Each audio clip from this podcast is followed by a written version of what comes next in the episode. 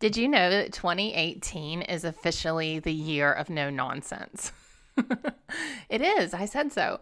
So I created this revolution, I'm calling it, um, with the year of no nonsense. And you can check it out at yearofnononsense.com. But I created this pledge and we have this group and it's totally free, but it's just a group of people who are saying, you know what, 2017 and, and prior has been a little bit of nonsense. And I'm ready to define my life on my terms and to get rid of the nonsense and my particular brand of nonsense in my life. And we all have our own special brands of nonsense. You know what I'm talking about. Whether it's we go stand in front of the pantry after dinner and continue to shove food in our face, or we put up with um, unnecessary drama and gossip at work or in our personal lives, or we just have those people on Facebook that we have yet to unfollow or unfriend.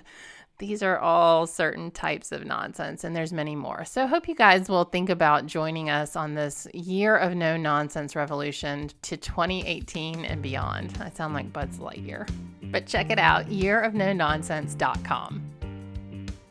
Today's episode is with Dr. Will Cole, who is a functional medicine practitioner and we had a really great chat about some of the ways that medicine is, you know, traditional medicine is failing us and trying to just prescribe medication when there are other options. This episode is a fascinating look into integrative medicine and autoimmune, um, inflammation, thyroid, and we even talk about some of the implications of inflammation on endurance athletes. So, hope you guys enjoy this episode with Dr. Will Cole and check out his website. He is the Netflix of integrative medicine, and you'll figure out what that means after listening to this episode. Hope you guys enjoy the show with Dr. Will Cole. Welcome to the Same 24 Hours podcast with Meredith Atwood. We all have the same 24 hours each day, and it's what we do with those hours that makes all the difference between our health, happiness, and success.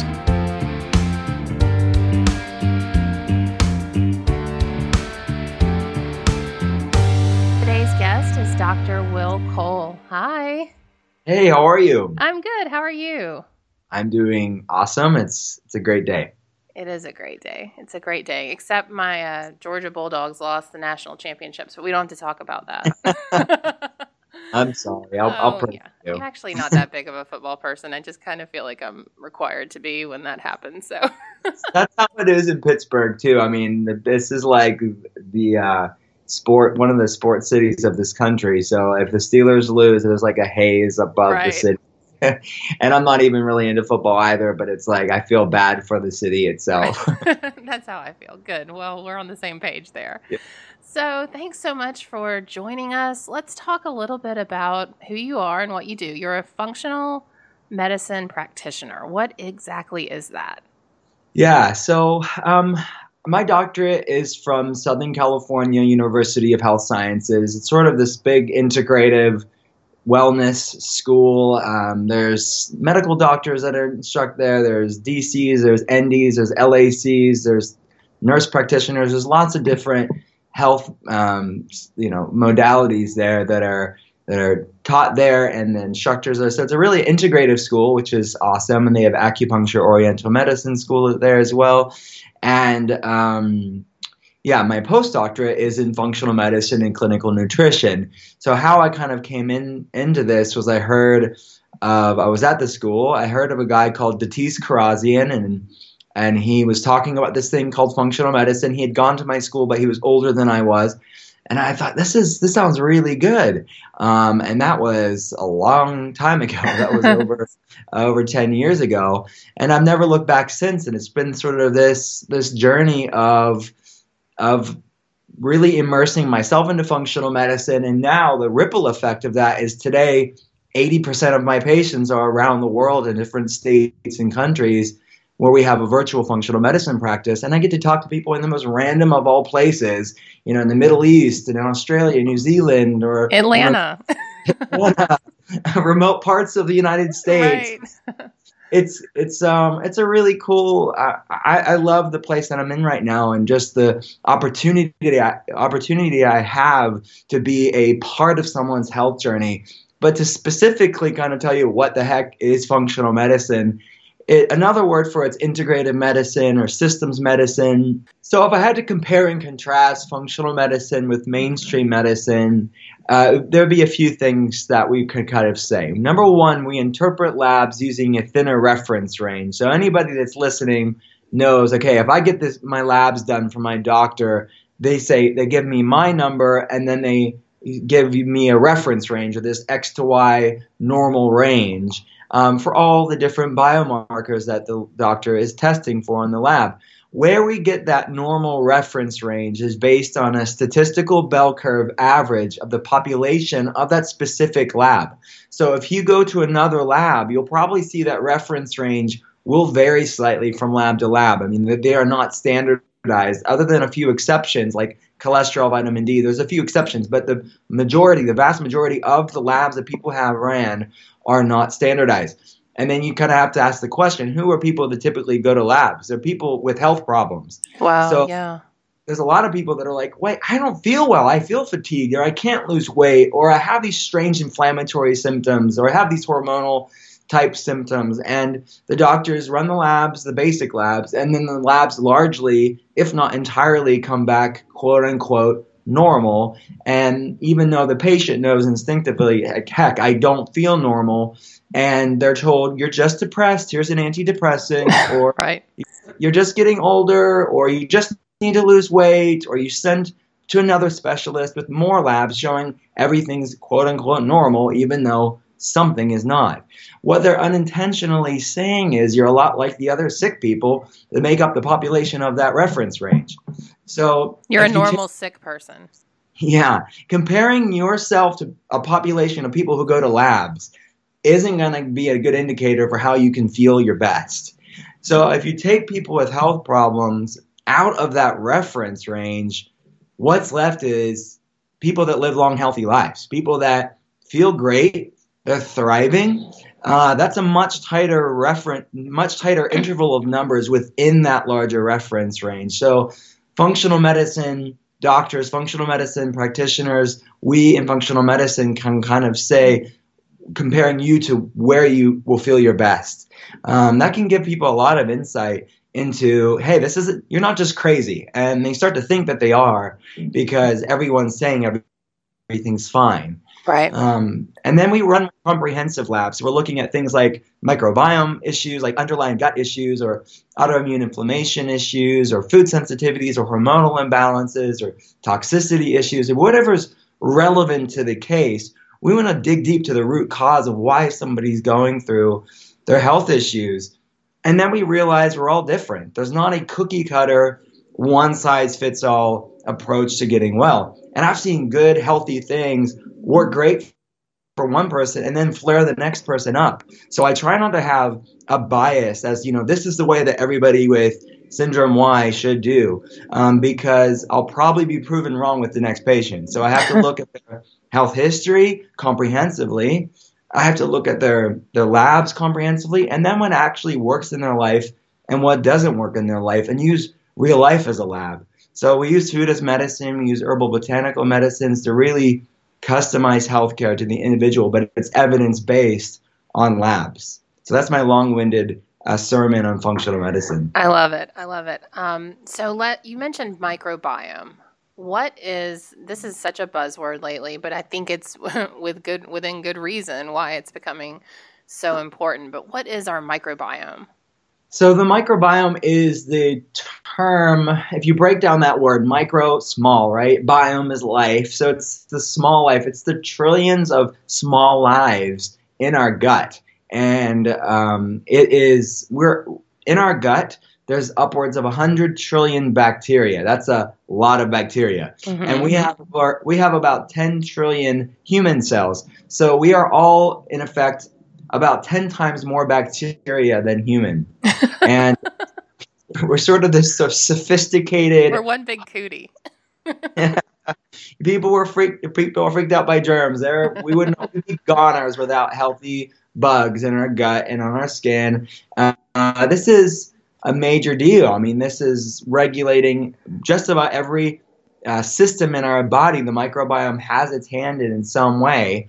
We're this sophisticated host for the microbiome, and they regulate a lot of stuff. They are 75%, our gastrointestinal system, of which the probiotics are a major part of, they are it's 75% of our immune system um, 95% of our serotonin is made in our gut stored in our gut the bacteria actually instruct how our hormones are regulated they instruct our brain and the way our mood actually affects our mood. So different colonies of bacteria in uh, imbalanced levels are linked to anxiety and depression. Our gut is referred to as our second brain in the medical literature.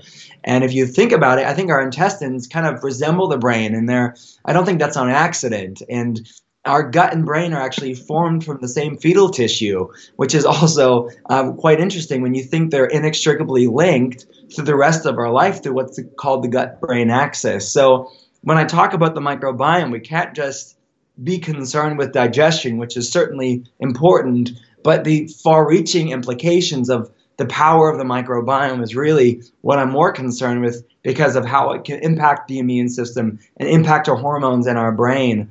And um, so, yeah, I could talk about the gut all day long, but I'm a gut health nerd, but I, I love it. And I see the power that it has when you fix these issues on somebody's health. Yeah, I mean, pers- from a personal standpoint, so I grew up with a lot of food allergies. I mean, tons. I'm allergic to the majors: soy, wheat, corn, pork. You know, everything. I think it's easier to say what I'm not allergic and intolerant to than what I can eat.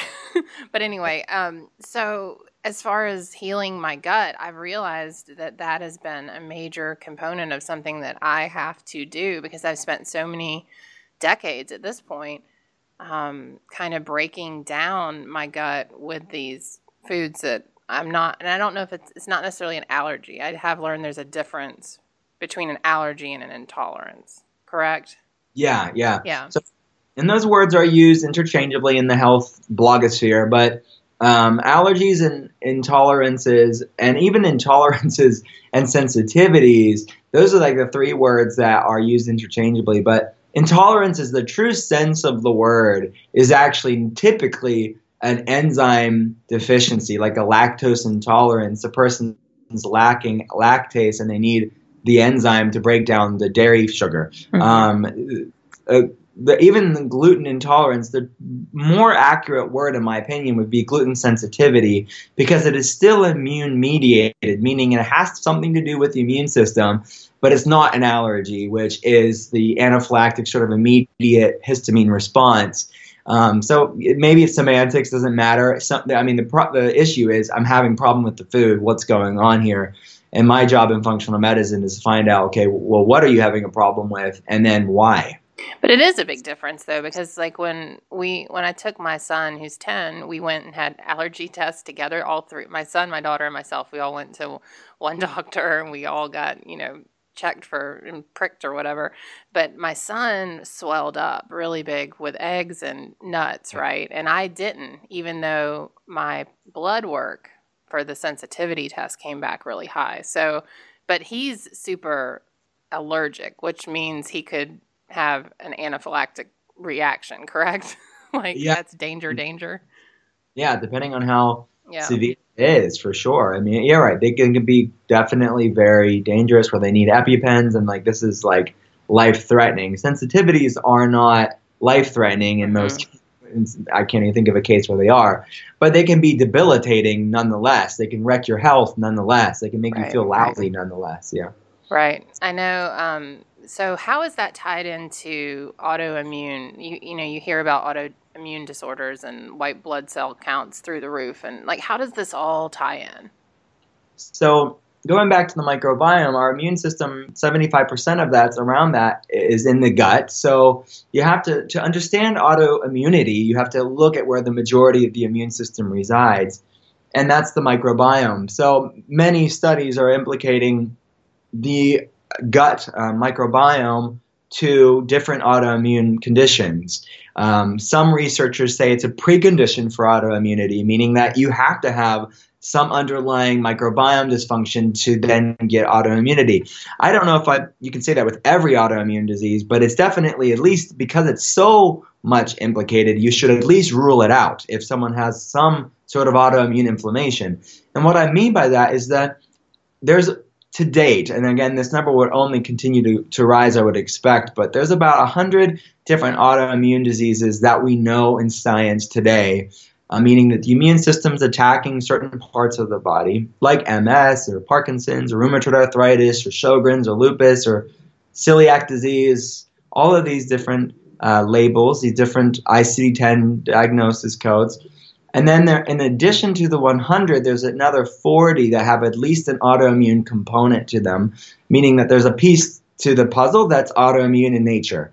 And what researchers are finding and what we know in functional medicine is that the diagnosis criteria for many of these autoimmune diseases are really end stage problems, meaning that there has to be significant amount of destruction from the immune system, meaning there's so much immune destruction caused by infl- or because of inflammation but that, that at that point the someone's diagnosed at that point. So oh, wow. for example there has to be 90% destruction of your adrenal glands before you're bad enough to be labeled with as addison's disease or autoimmune adrenal disease. There has to be about 70% destruction of your myelin sheath before you're bad enough to it'll show up a, on an imaging stu- study and it'll call it'll say you have ms uh, 80% destruction of your villi in your gut before you're bad enough to be labeled with a celiac disease. So that those things didn't happen overnight. 90%, 80%, 70% destruction of certain parts of our body. But there are millions more that are not that bad, but are still really suffering with health symptoms, unexplained health symptoms, where they're somewhere on this autoimmune inflammation spectrum. And there's three stages on this autoimmune inflammation spectrum. There's silent autoimmunity, and then there's autoimmune reactivity, and then autoimmune disease. Many people are residing in this autoimmune reactivity where they're not bad enough to be fitting the criteria, but they are still having this autoimmune flare ups where a lot of our patients are finding themselves on. Wow. That's huge. That's huge information and that and that's what you were saying about when you look at labs you, you know you're normal you're kind of coming in you know 50% sooner to identify right right i mean it's yeah. on average 10 years prior wow. to diagnosis these things begin so meaning when the, someone's diagnosed with ms or or celiac disease or this didn't this happened on average 10 years before that that's a lot of life. That's a lot of choices. That's a lot of lot of decision making that the person can make um, when we start seeing these autoimmune reactivities. And that's not to say that everybody in stage two, autoimmune reactivity, is going to be going to be diagnosed with an autoimmune disease. They may stay in autoimmune reactivity for the rest of their life, which is again not fun. Mm-hmm. Um, but it's my, my point is they would be undiagnosed. They wouldn't even know why they're going through what they're going through. They're just told oh you have fibromyalgia or you have chronic fatigue syndrome or oh it looks like autoimmune or um, it kind of looks like lupus but they never get the clear answer. Many people are found and finding themselves in this place where they just have no real no none of the doctors can agree because they're in this autoimmune reactivity and there's no box that you can be put in yet. No, nor do you want to be put in a box. Right. this is the problem with standard model of care with autoimmune conditions is because they want to put you in a box to wait till your body's destroyed enough of itself to then only put you on a steroid or an immunosuppressant, which anybody on those medications will tell you it's not like a it's not this magic drug that's going to cure all their problems. They have a lot of potential side effects and they still are struggling with their health problems. Wow. So, where do you start when someone comes to you and they're like, everything hurts and I'm dying, or, you know, I'm like, my stomach hurts, my head hurts, my joints hurt? Like, what is kind of the process that you take them through? So, we have to start with looking at what labs are the most relevant to their case. So, looking at things like the microbiome, looking at things like maybe histamine intolerance, where they're responding negatively to even healthy foods. So, what is uh, histamine intolerance? So, histamine intolerance is histamine is a obviously a, a, an aspect of our immune system, and some people do not break down histamine very well, and they have these sort of skin rash flare ups or GI flare ups. Um, and because their body's not breaking it down. Now, most of the time, histamine intolerance is caused by an underlying microbiome issue like leaky gut syndrome, which means things can pass through the gut that shouldn't be passing through the gut. The gut's the microbiome is unhealthy. Things like SIBO or small intestinal bacterial overgrowth can contribute to histamine intolerance. So these are tests that we can run to kind of see what's relevant for the individual. Not everybody needs to be addressing things, especially if they're not going through something. So we want to find out as definitively as we can through labs what's right for your body. Mm-hmm. And since we're all different, we want to see what's pertinent to your case as an individual. So, histamine intolerance, we need to support what the underlying root issue is, and then sometimes the person needs uh, added enzymes to help break down histamine in their body. Okay. So, you look at the labs, as, like what kind of, so you determine what panels they need run basically first. Yeah. Based so, on the conditions or on the health symptoms. history. So, we ask a lot of questions. I mean, we, I had one older guy say, "Are you in the KGB?" I, I asked tons of questions, and I'm like, "I just I'm not in the KGB. I have nothing to do with Russia, but I want to I want to ask questions that haven't been asked before. It's like clinical Sherlock Holmes is saying, well, look, I mean, there's some obscure questions that we ask in functional medicine to kind of be clinical clues as to what labs are the most relevant to you. So, um, for example, like the outer thirds of your eyebrows thing, maybe like, why are they asking me about my eyebrows? At least it's not like a, a beauty salon, but I want to know because that's one sign that there's a thyroid issue. Or if I want to ask if you're craving salt, it could be a sign that there's something, uh, an issue with the brain adrenal axis it doesn't it's not it's subdiagnostic meaning that just because something looks like a duck doesn't mean it's a duck but we at least should rule it out because it does look like a duck. So we want to mm-hmm. find out if it's a duck or a goose or you know, to actually see do our digging in at that point. My so, eyebrows look like a duck. Maybe i should talk to you. So that basically start with the health history, then run labs that are most relevant to the individual, and then we explain it to them. And you know, it's like this bittersweet moment where obviously I don't want to be cavalier and say, well, we have all these issues wrong, but you know what? The patient already knows something's wrong. And the last thing they want me to say is to say what all the other doctors said is everything's fine, even though they know it's not fine. So, if anything, it validates why they feel the way that they do, and they know they're not crazy. And we actually have a starting point and a baseline to do something about it, which they get excited about because they already know they're suffering, but now they have a plan to do something about it. That's awesome. Okay, so what is the most common thing you see? Like, w- what do most people come to you and you're like, I mean, I know you take the time to make sure you're very individual with everyone, but like, what is the most common problem that you see? I would say autoimmune conditions are our top patient base, and how that manifests in different people. Obviously, it's very far reaching and can impact just about every system in the body. But if you had to put one patient base, it would be autoimmune conditions within autoimmune conditions, I would probably say autoimmune thyroid issues are top, and that's things like Hashimoto's disease and Graves' disease. That's number one, and statistically in the country, that's number one too. I mean, it's really the most uh, common autoimmune condition. And then things like MS are we see a lot as well, um, and different autoimmune gut issues too. So like um, ulcerative colitis, Crohn's, Mm-hmm. And people, again, that have autoimmune reactivity, people that are not diagnosable, but when either we're running labs or they have a family health history of it, we see that they have this autoimmune reactivity going on, and we have to calm that inflammation down. So, how long does it take to calm inflammation down? Well, it start happening uh, pretty like, quickly. I, I mean, there's research. That's a really big question. well, I mean, I, I, would say this there's subjective and objective aspects to this. I mean, like, are we measuring on a lab or are we just seeing changes in someone's life? Patients can start seeing changes in their life pretty darn quickly. If we're being really intentional about the changes and making the right changes for the individual, they're going to notice it within the first week.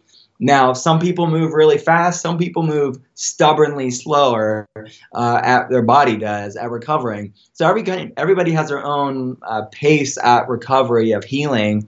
Um, but you can start noticing it as soon as in a couple days. Now, but the gut immune axis, it's quite a beast to, to heal from. Research indicates that it can take about 18 to 24 months to really heal from. So that takes time. And that's not saying that they have to wait that long to feel better, but that's kind of their journey to start really repairing these things that didn't happen overnight. They're not going to heal overnight either. And that's part of the frustration in this world, right? Everyone wants to be fixed now. And that's like why all these medical doctors are pushing pills because it's yeah. a perceived healing immediately, right? Well, yeah, it's an easy solution. It yeah. seems like one, but yeah. I mean, rarely is there one thing that's like going to solve everyone's problems. And anybody on medication, most people will tell you it's not. It may they may have this honeymoon period with it, but ultimately they still have these symptoms. They know lingeringly there's still something not being addressed here. And ultimately, we know nobody is sick from a medication deficiency, and we can't like medicate ourselves into health one day, or you know we've hit our Lipitor deficiency with Lipitor, or whatever medication you want to say that for. Um, so yeah, it's it's it's gonna take time and it's gonna take effort, which is not really sexy sounding in our like immediate instant gratification society. Right. So you mentioned thyroid. Let's talk a little bit about thyroid and, and the implications on an unhealthy thyroid. I, I guess there, that's probably not the correct term, but I'm not you. You talk about it. um, so, sorry, I'm sipping some hot water here. I've been talking too much and I'm losing my voice, so bear, oh. bear with me. But I'm I'm still here. The um, so yeah, the thyroid is hugely important. It is what I call the queen of all hormones. Every cell of our body has a thyroid receptor site. We would be when our thyroid's not working well, really nothing is working well, and you're not feeling well when our thyroid when your thyroid's not working well. So um, there's a lot of different underlying thyroid issues that don't show up on standard thyroid labs. So any of your listeners will know, okay, what are the what are the labs that my doctor runs for a thyroid issue? It's going to be a TSH, maybe a T4 because that's all they need to run to give you the medication. They give you mm. levothyroxine. So it's superfluous ex- extra lab testing to run all the thyroid tests that should be ran if the end result's still going to be Synthroid or the medication. So from a standard model of care, they just run the basic test to give, the, give you the corresponding pharmaceutical uh, drug. So from from a functional medicine standpoint, we want to know what's the function of that's at play here? What's the mechanism pathway that's at play here that's actually causing these symptoms? It's actually contributing and explaining why this is going on here. So we talked about autoimmunity. The American Endocrine Society says upwards of 90% of low thyroid function in the West are autoimmune in nature, the majority being Hashimoto's disease or autoimmune thyroiditis and then Graves' disease being the other one. Um, but then there's again this whole spectrum where they aren't bad enough to be full blown Hashimoto's, meaning they'll have one antibody positive but not both, or the TSH isn't fully high enough for them to call it Hashimoto's disease. So we want to look at that component. But then there's so many other things that could be at play with thyroid. And every one of them are given the same pill. Every one of them is given Synthroid thyroid, even though that doesn't explain. Okay, does my thyroid does my body convert the thyroid from T4 to T3? Do I do I have low T3 and not T4? I mean, they're not even really testing for these things because they just want to give the basic pill for this ICD-10 code. Um, and we're more concerned with what's the actual root cause that's at play here. And for some people, uh, Synthroid is appropriate, but we want to see is it appropriate or not and even if it is appropriate, is it the entire puzzle? Most of the time, it's not the entire puzzle, even if it is appropriate. So there is a link then between thyroid and the autoimmune and the sensitivities, and all, all of this is tied together. Oh, definitely. Yeah. I mean, not uh, not only anecdotally, like clinically that I see it, but it well researched uh, in the medical journals as well. I mean, I've written about this for a lot of years now. It's it's something that people don't oftentimes connect with them because they think, well, my thyroid, my hormones, what does that have to do with my gut, or what does that have to do with my immune system? But when you have an autoimmune disease that's attacking the thyroid, your thyroid's really not the cause of the issue. Your thyroid is victim of the immune attack in the cases of autoimmune reactivity and Hashimoto's disease. So yeah, I mean it's it's definitely implicated in a lot of cases. Wow. Well, I'll give you a water break now, so, so I'll chat. um, no, I'm super interested in in everything that you are doing, and I'm I think it's so cool that you have a virtual clinic. I'm going to be one of your patients, whether you like it or not. Um, but I, have learned over the last um, decade or so how you know foods are playing a role in me and i had some lab work done and i don't care about sharing my privacy my health history on you know a podcast but i had borderline um, labs on all i was on the high range of normal right? So i think that's really fascinating what you said earlier about um, how that's not necessarily a good thing. So i'm really interested in talking to you one-on-one but um, well, as far as like a case study can you give us an example of like a me or a patient that that you've started working with and obviously you can't share details but sort of an example of when they came to you and sort of the progression um, of how you guys work together and what where they are now like sort of a you know a before and after type picture. Yeah sure. So we see most of our patients are really severe cases where they have tried a lot and that's just the way um, our clinic is today. It's we, definitely have people that are not so severe, um, and I would love someone. I encourage people to be as proactive as they can and deal with these things as early as possible. I'm not advocating only severe people to to seek out functional medicine. The earlier you can deal with these issues, the better. These are typically chronic degenerative issues. But with that said, most Americans and most people in the world wait till things are way too progressed. And um, our patients have tried a lot of different things. Not, none of them really worked for long. And then they come to us, and then they're still their health's in the gutter, and they have really nothing to show for it other than a pile of labs and all these different doctors' opinions and, and medications. So, uh, one example I can think of um, was a patient that uh, had MS type symptoms. She came in with a cane uh, she her health was really bad. I mean, she could only eat like one food. Um, she just had reactivities like on her skin and in her digestion with everything that she ate.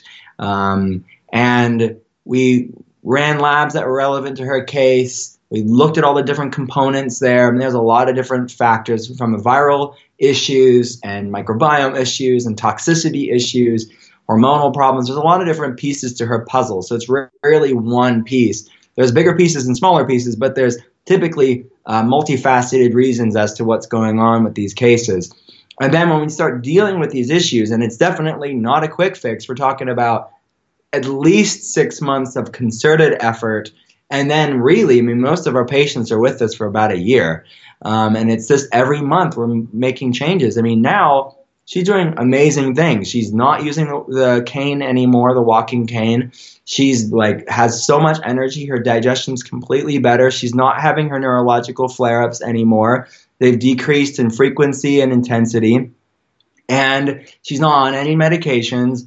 And she said I was planning funeral arrangements when I met you. Now I'm planning vacations with my family. Wow. And like that word, that sentence really just like reminds myself and my team like why are we're doing this? And we wake up every morning we start the day off before we see patients and really just uh, how can we be a blessing to these people? And really praying that we are meeting them where they're at and being them for being there for them in the way that they need in that time in their life. And we take we don't take that lightly.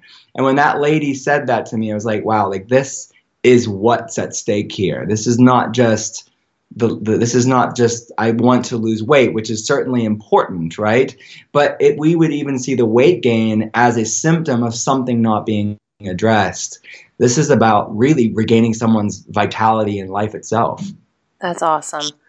What is something that a listener who's thinking, okay, I've got some issues, what is something that they could do prior to maybe setting up an appointment with you? Like, what is something that you could tell everyone in America to try, um, you know, some steps to get a hold of their health? Well, I think it's maybe good to kind of get some clear insight into what's going on here. So maybe some things to do. Uh, I mean, not to be.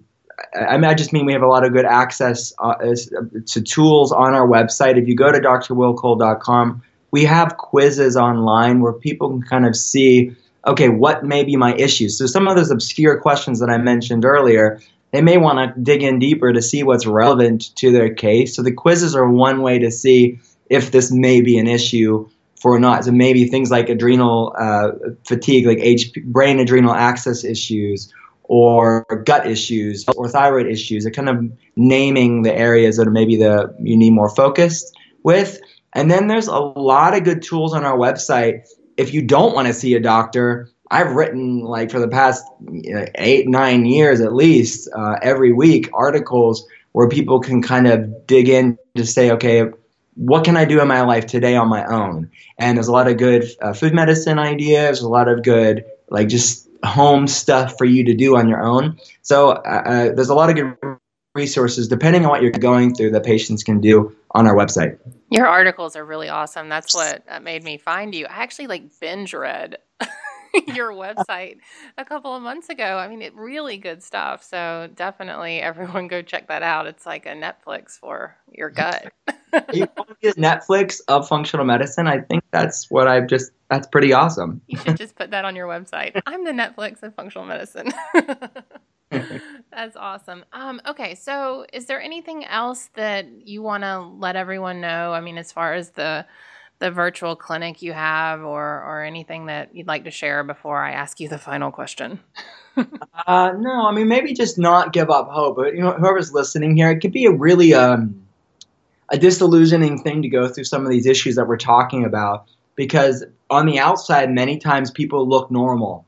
And a lot of our patients have told me over the years, and I learned so much from them and what it's like to go through these issues that uh, it's people oftentimes judge them. Why can't you do things? Why can't you do things with us anymore? Because they're fatigued, maybe, and they just don't, and they or they're in pain, and all this stuff that's really silent and can be isolating. Because on the outside, everything looks normal, but you feel like a wreck, and it's, it's, it's a chore to just get through the day.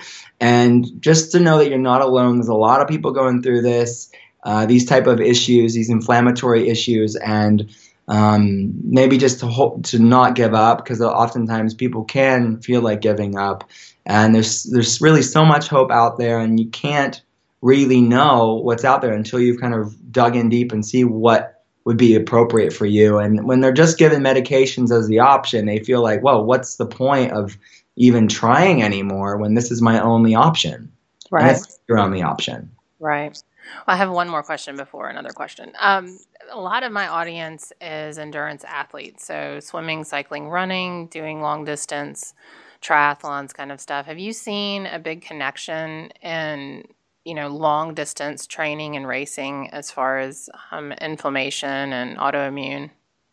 Well, yeah, I think it's it can be stressful on the body. I mean, definitely, it's a it's it that is a stress on the body. So depending on the person's own genetics and own biochemistry, some people can tolerate that stress better than others. So, things that come to mind if the person has a genetic predisposition for autoimmunity, if they are taxing their body too much with stress without some mitigators there, yeah, I mean, it can be a, it could be a facet to someone's own autoimmune puzzle. Not to say that's the cause of their autoimmunity, but to say that we have to look at what you're doing, even with good intentions, even with healthy intentions of training, how is this impacting your body? And not just because you read it on a blog or in an article, but what's right for you. Mm-hmm. Um, and I also would say, uh, as far as other issues that I see with endurance uh, athletes, is HPA axis issues, which we didn't talk that much about, but it's the hypothalamic pituitary adrenal axis, or what's commonly referred to as adrenal fatigue if someone is again not metabolically optimized, we see things with their with their cortisol rhythm that can impact their energy, and they're just fatigued. They're chronically fatigued. When where HPA axis can be one piece to that puzzle as to the cause of that fatigue. Okay. Yeah, I'm like big pause there. Oh. okay, so the final question that I have for you um, this podcast is called The Same 24 Hours, and it was created from the idea that we all have the same 24 hours in our day, but it's what we do as individuals that makes our 24 hours great what it's what contributes to our health and our happiness and our success. So what is something that you do on a daily basis that you think makes your life better? I think the biggest thing that i do that makes my life better is mindfulness and i don't want to be too vague with that i want to be specific so specifically being mindful and being present i think is is the center for which a good day comes or even if a bad day comes if you want to label it uh, how are you going to handle that day? If you're centered in the present moment, you're more apt to make more positive choices and healthy choices, not just with foods, but healthy the way you talk to people and healthy the way that you're reacting to things. So, one way that I do mindfulness in my day is when I have a situation that I perceive as good or bad, I, I, I have to say, is am I in a state of acceptance? enjoyment or enthusiasm, which comes from Eckhart Tolle. I don't know if you know Eckhart Tolle mm-hmm. or not. Uh, he, I mean, his books are really the only books that I read over and over again. But acceptance, enjoyment, and enthusiasm. And I say it to my kids, and they get super annoyed. But if I have a situation that I don't pr- particularly like, I have to say I have to pick one of these three things. I can't necessarily in a in a situation that I don't really that's not super positive I can't be in enjoyment or enthusiasm, but I have to be in acceptance. And this, I think, is the day, makes anybody's day better because they're going to be picking one of these logical uh, things that we can change. Because the other option is chaos and stress and anxiety on something you. If you can't be in acceptance for it, you're gonna have to really find the place to be in acceptance because you, unless you can change the situation, you know. Right. It reminds me of the Serenity Prayer yeah, God grant yeah. it. Totally. So, well, thank you so much. This was very awesome. And I'm going to post the links to your website up with the show so everyone can check it out and binge read your articles. thank you so much for having me.